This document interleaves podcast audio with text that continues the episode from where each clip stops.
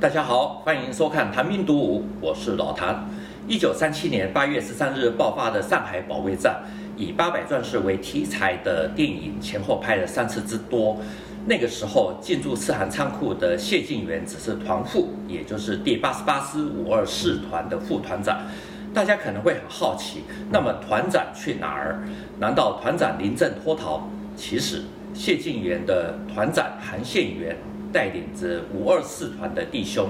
奉命死守南京，而且几乎全部血洒雨花台。在这场保卫战里面，第八十八师的三名旅长有两名殉国，六个团长牺牲了三名，十一名营长全部阵亡。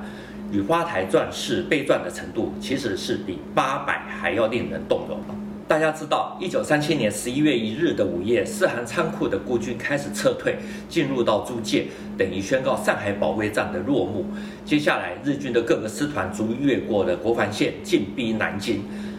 那个时候，南京卫戍司令谭生智命令第八十八师的孙元良将军，也就是影先秦汉的父亲，守卫中华门，还有雨花台阵地。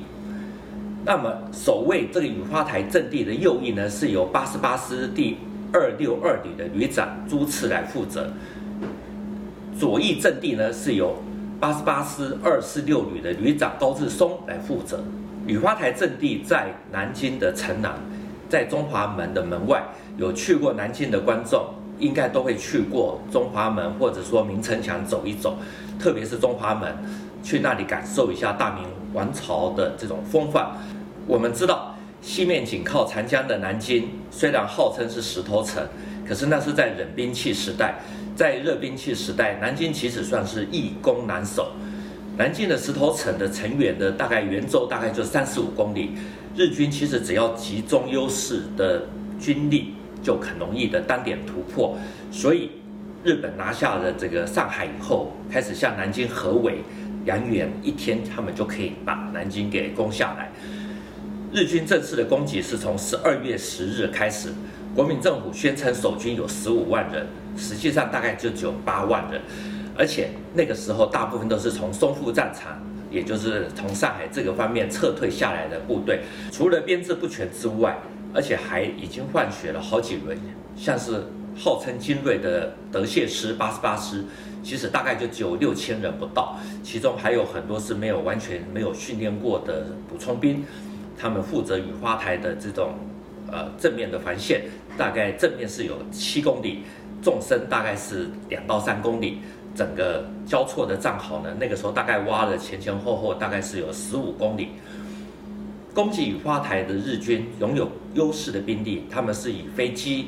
火炮还有装甲车来支援部队，逐步的攻坚。日军的记录是在十二日的下午两点攻克了雨花台的阵地。傍晚前后，有小部队的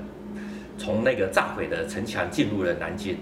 在关键的时候，也就是在十二日当天稍早之前，朱次还有高志松这些旅长都先后殉国。那八十八师最后的抵抗是怎么样子悲壮呢？我们来看一下。身为旅长，朱次很清楚的知道他的火力不如人，只有与敌人缴获在一起。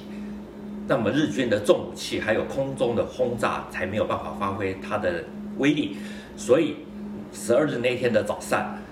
朱次命令特务连，其实也就是勤务连的连长啊郭学礼，组织了敢死队，带着机枪还有手榴弹向前冲，做最后的一搏。在出征之前，朱次很悲壮的命令骑手把上升的军旗再降到一半，要敢死队集体的向军旗致哀，因为前进之后这些。敢死队能够生还的可能就没有几个人。一个多小时以后，一百多人只有回来四个人，其中包括了郭学礼。到了十二日当天上午十点多，朱次被日军的炮弹给击中，腹部受弹，连肠子都流了出来。他头戴钢盔，先将肠子把它塞回去，再用子弹带啊，那种我们当兵都知道子弹带，把它继续绑。绑好肚子，继续的指挥。到了十一点多，朱次的血大概就几乎都流干了。牺牲前几分钟，他交代说，把公事包里面的作战地图还有档案全部销毁，而且不能够让自己的遗体落入了日军的手里，哦，被当成这个日本的这种宣传工具。随后，这位黄埔三期的英雄就离开了人世间。那么这个时候呢，郭学礼这些少数的这些士兵，他们就用军毯把朱次的遗体包好，然后放在战壕里面，然后再投掷手榴弹，让扬起的这个土块把尸体掩埋起来。这也就是为什么后来朱次的中海都没有办法找到的原因。关于有些报道说，战斗打到十二月十二日，二六二旅的旅长朱次，他的身边只剩下特务连的这些少部分的官兵。于是他就命令把几十箱的手榴弹全部那个盖子都打开，然后等到日军攻到阵地的前方，几百枚的手榴弹就同时的引爆，让自己还有与日攻过来的这个日军一起血肉横飞。那么等到日军再次发动组织攻击的时候呢，朱次将军和全体官兵就全部的这个壮烈的殉国。对于这样的说法，老谭个人认为啊，纯粹我个人的观点，有一部分对，有一部分可能稍微有点出入。怎么说呢？当时二六二旅因为全部几乎都差不多都阵亡，有很多讯息是很混乱的。有还有日军说中国所守军啊，有的是被死在被反锁的这个碉堡里面，也就是因为见证者几乎通通都战死。比较合理的推测是，可啊应该是。敢死队在向前打过了一波之后，等到朱次阵亡了，有一部分还能走的士兵就开始向中华门的方面开始进行撤退。那可是还有一部分重伤的官兵，既然走不了，也突围无望，于是他们就把几十箱的手榴弹的盖子都打开，然后与敌人这种同归于尽，这是有可能的。那么雨花台。右翼的阵地既然陷落了，左翼的压力就大增。二六四旅的旅长高志松，那个时候他也展现了军人的骨气，命令最后仅存的这个残兵，也把所有的手榴弹还有炸药包全部集中起来，藏在壕沟里面。等到日军前进到不到五米的的这种距离，高志松就喊一声“杀”，这些弟兄就全部爬出壕沟，一起冲向敌阵。做那种自杀式的攻击，最后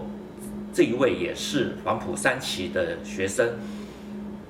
年仅三十八岁的高志松啊，也就阵亡了。那时间大概是在下午一点左右。至于五二四团的团长韩宪言，也是在十二日这一天壮烈殉国，时年三十二岁。他也是黄埔三期的学生。国民政府后来为了要保表彰他英勇报国的功绩，还追授他这个为陆军少将的军衔。经过了四个月的战争，国军最精锐的德械师之一，也就是第八十八师，在上海还有南京的保卫战里面，最终就只有剩下六百个人。后来来到了武汉，这也就是秦汉的父亲孙延两将军，他最后在。自传里面感叹的说：“他带着一辈子的穿痛与耻辱离开南京。到了一九四一年，日本偷袭珍珠港，太平洋战争爆发，日军进入了上海租界，接管五二四团的八百孤军员，然后把这些孤军分散到各个地方去做苦工，其中有一百个人被送到了临近南京雨花台的孝陵卫，看管他们的，据说那个时候有一部分是来自于台湾的士兵。”一九四二年的秋天，在孝陵卫的这些孤军，呀，这一百多人，有八个人逃离了监控，刚好也是八。在一九四四年，他们最后经过了重庆，辗转来到了七十二军第八十八师，参加反攻应缅的战斗。这也算是八十八师有始有终的抗日了。凭良心说，南京保卫战的前期虽然打得还算勇猛，也给日军带来了一定的伤亡，可是。打到最关键的时刻，高喊要与南京共存亡的卫戍司令谭生智，自己却在十二日先过江。那个时候还有很多的部队没有接到撤退的命令。到了十三日城破之际，没有指挥，没有巷战，没有组织的这些溃兵，不是自行突围找生路，要么就是放下武器，等待着被屠杀的命运。因为南京保卫战比较相对的不光彩，所以国军的战史里面其实是比较少提到的。所以一样都是八十八师五二四团，大家比较知道的都是四行仓库的八百壮士，却不太知道五二四团的其他弟兄，也就是八百的另外一半，是那么的勇敢的血洒雨花台，而且还告别了他们的父母、妻子还有儿女。八十八师与上海的关系既然是这么的紧密，我们知道父亲节是每年的八月八日，最先。其实就是由上海的一些名流所发起的，比如说像是吴志辉啊、潘公展、杜月笙这些人，他们深深觉得说这场抗战有太多的父亲牺牲了，有纪念父亲的价值意义所在，于是他们就联名呈请上海市政府转呈中央政府，准予规定说每年的八月八日为父亲节，通令全国遵行。好，到现在为止，我们的八月八号啊，就是我们的父亲节，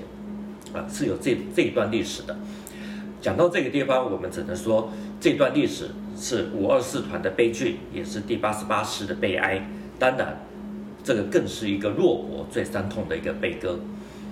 谈兵读武，新闻与历史的汇流处，军事是故事的主战场，只取一瓢饮，结合军事、历史跟人文的节目，喜欢的话。